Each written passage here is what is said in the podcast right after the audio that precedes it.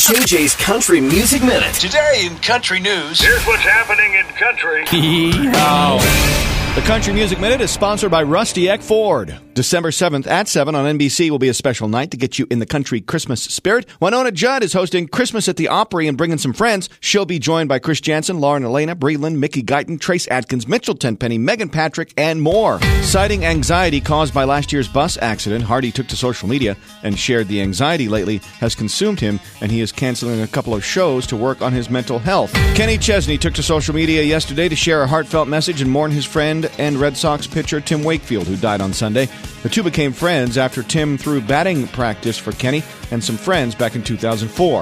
With 17 songs released, 17 number ones in a row, there's no reason to believe that the next single from Luke Combs won't be number 18. You won't have to wait long to find out. Luke is releasing his next single to radio called Where the Wild Things Are from his recently released Getting Old album. And Keith Urban says being inducted into the Nashville Songwriters Hall of Fame is one of the highest honors of his career. I've always loved writing songs.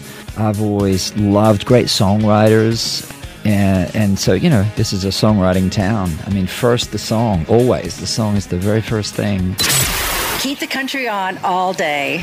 More country music news at KFDI.com and the 101.3 KFDI app.